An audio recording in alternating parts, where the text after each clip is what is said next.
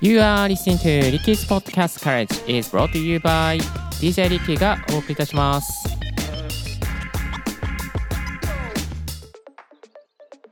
Good morning! ポッドキャスト大学の DJ リッキーです。この番組はポッドキャストのことを勉強できるポッドキャスト番組をお届けしております。ポッドキャスターに関係する最新のテック情報や機材レビュー、海外情報、ライフハック情報を Apple Podcast、Spotify、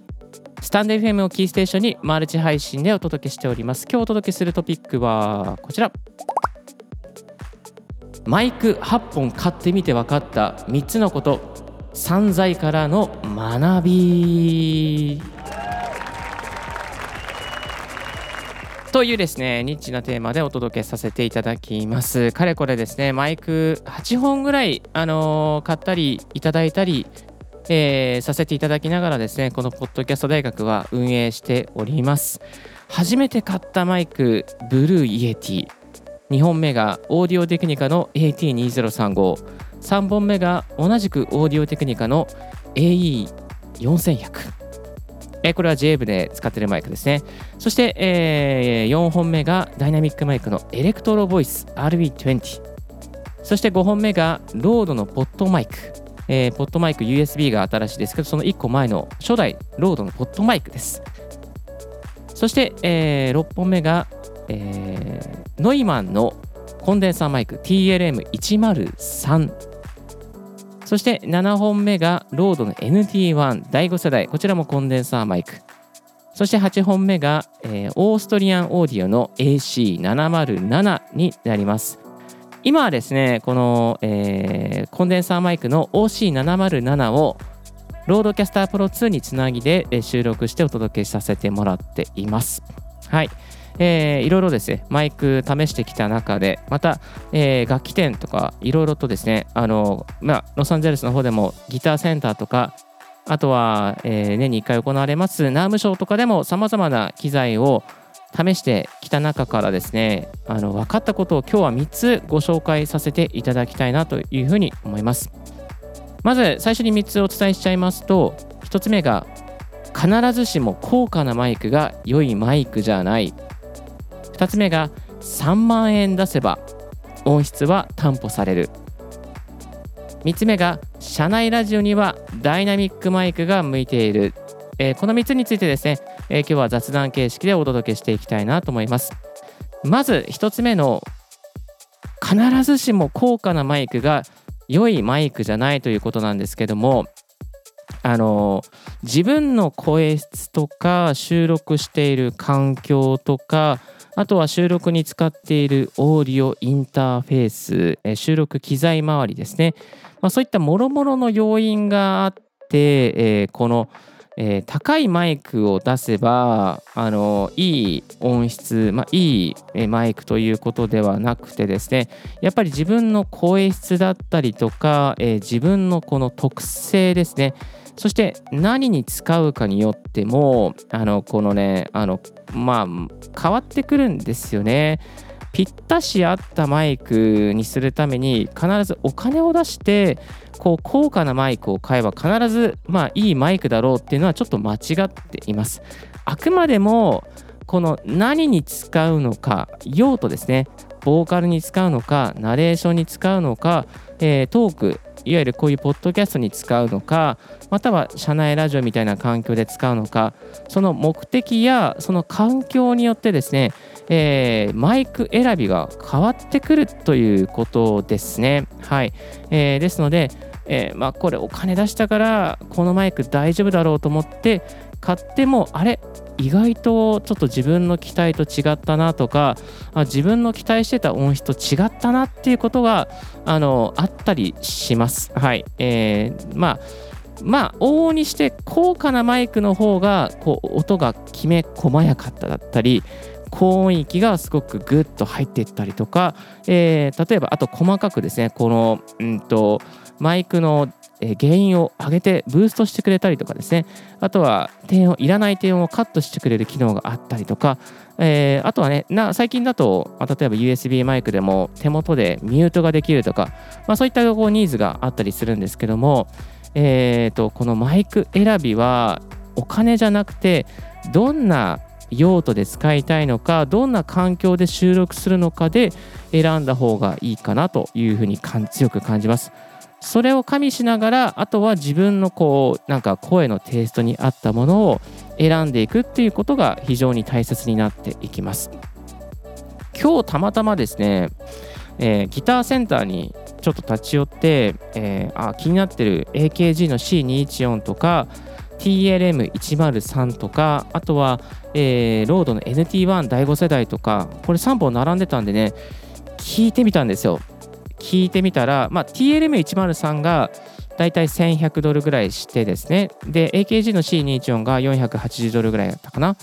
で、えー、NT1 の第5世代が240ドルなんですよね。でですね、あのまあ、高価な TLM103 はやっぱり音はいいです。中音域もすごくいいんですが、なんか自分の声に合わないなっていう感じがあったんですよね。で、NT1 の第5世代は、まあ、この番組でも、えー、去年ぐらいから使ってましたけども、あのしっくりくるんですけど、ちょっとね、音色がなんか微妙だなっていうところがあったりしてました。ただ、しっくりくるなっていう感じはありますね。一番ね、安いんだけど、しっくりくる。AKG の C24 は声にはねすごいぴったりだなっていうねこう感じがして次ちょっとこうもし可能だったら入手したいなと思っている、えー、コンデンサーマイクの一つであります。値段は3つともね点でバラバラなんだけどあ自分の声に合うのは C214 だったなっていうね感じが強くしています。あとは NT1 の第5世代が合うかなと。でね TLM103 とかはあのー、まあすごく良くて、えー、高価でいいんだけどなんかちょっと合わないなっていうところもあったりするんですよね。うん、だから、まあ、必ずしもこう高価なマイクが自分のこう満足というか、まあ、自分のこう収録環境収録する内容に合っているということはありませんので、えー、その点ですねお気をつけいただきたいなというふうに思います。で、えー、これを解決するためにやっぱりねあのマイク選びどうすればいいのかなって悩むんですけどもあの島村楽器さんとかあとは先日もオンエアでご紹介させていただきました宮地楽器、えー、東京関東の宮地楽器の RPM ですね。この辺り行きますとあのマイクの視聴ができます。視聴ができて、えー、ちゃんとしたこうね、えー、ブースいわゆる、えーまあ、アコースティックトリートメント、えー、この吸音材がしっかり入ったブースで収録することができるので、まあ、これでですね選ぶことができますからかなりね自分に合ったものを選べるということが言えます。はい。1つ目が必ずしも高価なマイクが良いマイクじゃないということをお伝えさせていただきました。続いて、えー、2つ目がこちらでしたね。3万円出せば音質は担保される。今までの経験上大体このまあ3万円っていうラインはやっぱりこういいマイクか悪い悪いっていうわけじゃないですけどまあ3万円出せばこうある程度の音は必ず担保されるなっていうことが経験上あの分かりました、えー、という点では3万円未満の AT2035 だったりとか AT2020、えー、AE4100 あとは、えー、3万未満に入っちゃうんですけど、ロードのポットマイクですね。えー、このあたりは、うーん、ちょっとっていうところもありますが、ロードのポットマイクに関しては全然問題ないですね。えっ、ー、と、あと、 Blue Yeti とか、いいマイクなんだけど、環境によってちょっとこう、あれっていう時があるんですよね。うん。あのまあ、特にコンデンサーマイクだったりすると音が入っちゃったりとかリップノイズが入りやすかったりとか意外とポップノイズが入りやすかったりとか、まあ、2万円から3万円ぐらいの間に以上のものにしておけばこう絶対、ままあ、間違いないというかですねあのその品質の部分で残念だったなっていうことはなくなるなっ可能性が非常に高いということがあの分かりましたので、ここでそれはシェアさせていただきたいなというふうに思います。はい。今使っている OC707 も6万円ぐらいだったかな？日本円だとするんですよね。で、こちらのマイク、あの、やっぱりこう、今、ロードキャスタープロ2つないでますけども、この前自宅、東京の自宅に帰ってヤマハの AG06 でつなぎました。かなりね、いい感じのね、あの音質でしたね。だから、ちょっとこう、あのまあ、安めのオーディオインターフェース、ミキサーにつないでも、しっかり取れるので、あやっぱりこういうあの高めのマイク、買ってよかったなっていう感じがあの出します。はい。えー、2つ目が3万円出せば音質は担保されるということでした。そして、えー、3つ目がこちらになります。社内ラジオにはダイナミックマイクが向いている。ちょっと変な声でしたけど、社内ラジオにはダイナミックマイクが向いています。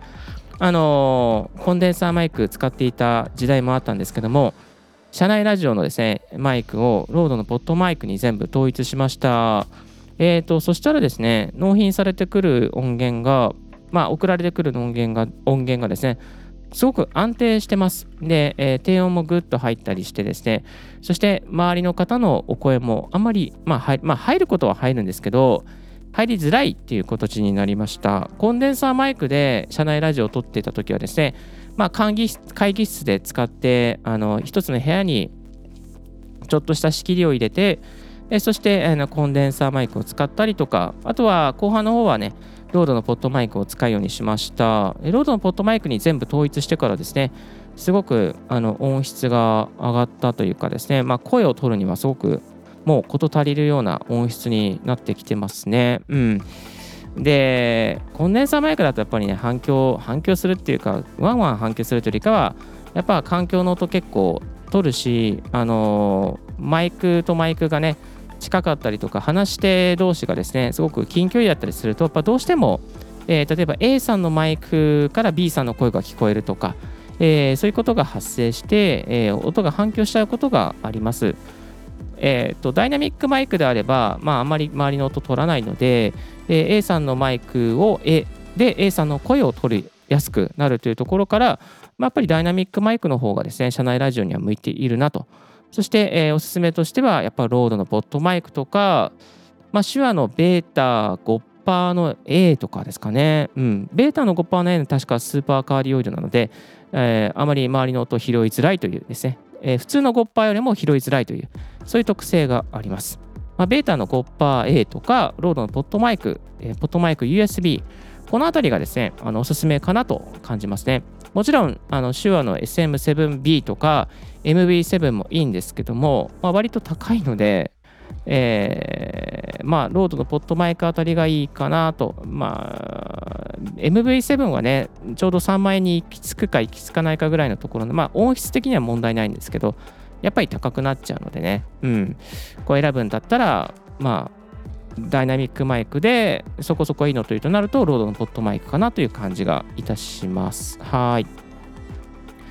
さあ、えー、今日は3つのポイントということで、3つ分かったことかな。えー、ということで、あのー、このマイク8本買ってみて分かった3つのこと、散財からの学びと、え、過去3年間の散財をですね 散財を、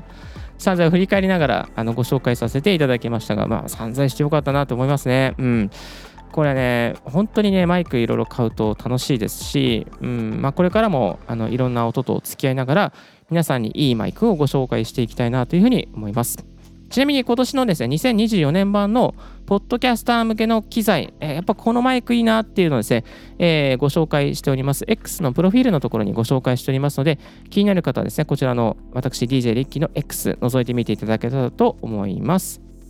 今日はマイク8本買ってみて分かった3つのことをご紹介させていただきました。皆さん、マイク沼に一緒に入っていきませんか？よろしくお願いします。絶対入らないでくださいね。絶対入っちゃダメ。はい。えー、今日のポッドキャストはいかがでしょうか？リッキーの X やポッドキャスト情報やライフハック、ガジェットに関する情報、またこ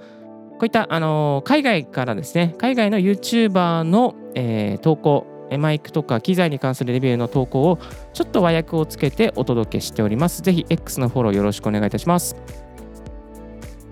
番組の感想は専用メールもしくは専用フォームから新着を聞き逃さぬにするに無料サブスクから便利。あなたの朝時間にポッドキャスト情報をサクッとアップデートしていきますよ。Thank you very much, Johnny. Ricky's Podcast College. This podcast has been brought to you by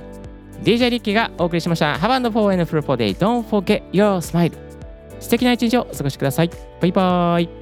This podcast has been brought to you by DJ Ricky.